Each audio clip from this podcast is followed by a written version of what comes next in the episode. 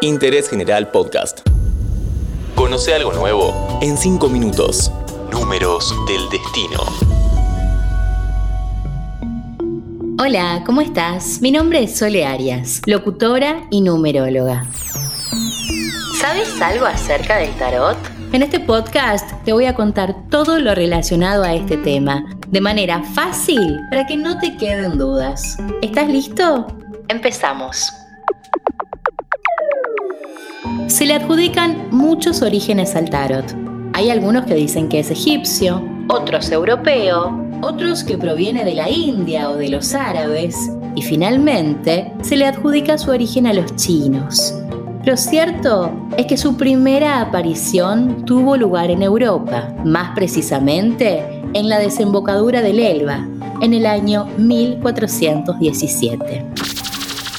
El tarot es mucho más que un sistema adivinatorio, ya que encierra toda una filosofía de vida, hallándose profundamente enraizado con la Kabbalah, el hermetismo, la numerología, la astrología y el simbolismo de colores y formas sin limitarse en exclusiva a una sola de dichas disciplinas. El mismo es un mazo de 78 cartas que se dividen en dos. Por un lado, los 22 arcanos mayores, que corresponden al viaje completo que todo ser humano debe realizar con el objetivo de integrar su conciencia. Estos se dividen en cuatro palos, bastos, copas, espadas y oros, siendo los bastos la pasión, el trabajo, la voluntad, el coraje y el compromiso de llevar adelante nuestras visiones o propósitos. Las copas, la purificación, la intuición, las emociones y la capacidad de abrazar con el corazón esa visión.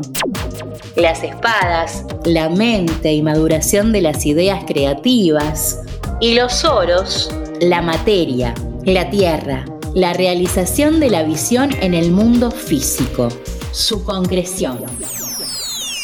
Ahora te sigo contando más acerca del fascinante mundo del tarot. Pero antes, si te está gustando este podcast, podés apretar el botón seguir en el perfil de interés general para saber cuándo sale un nuevo episodio de Números del Destino.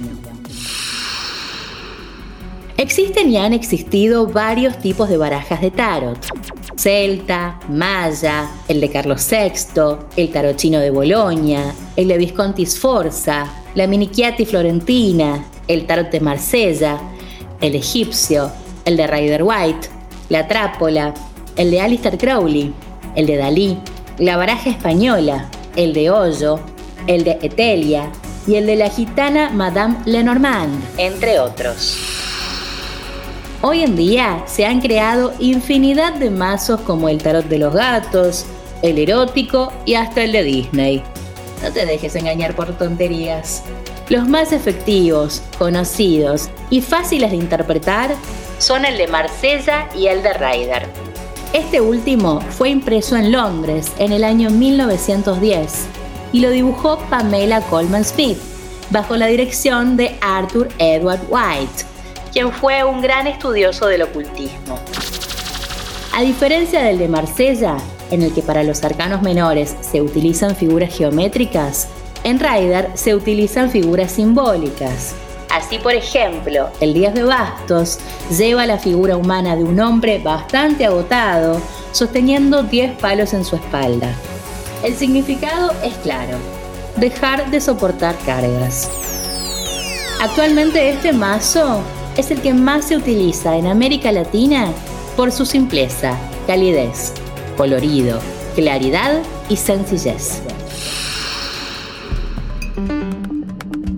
Para más información podés leer el libro El Gran Libro del Tarot de Emilio Salas o contactarme a mi Instagram que es arroba numerología solearias. Espero que toda esta info te haya servido. Nos escuchamos en el próximo episodio de Números del Destino. Seguí a Interés General en Spotify y escucha nuestros podcasts nuevos todos los días.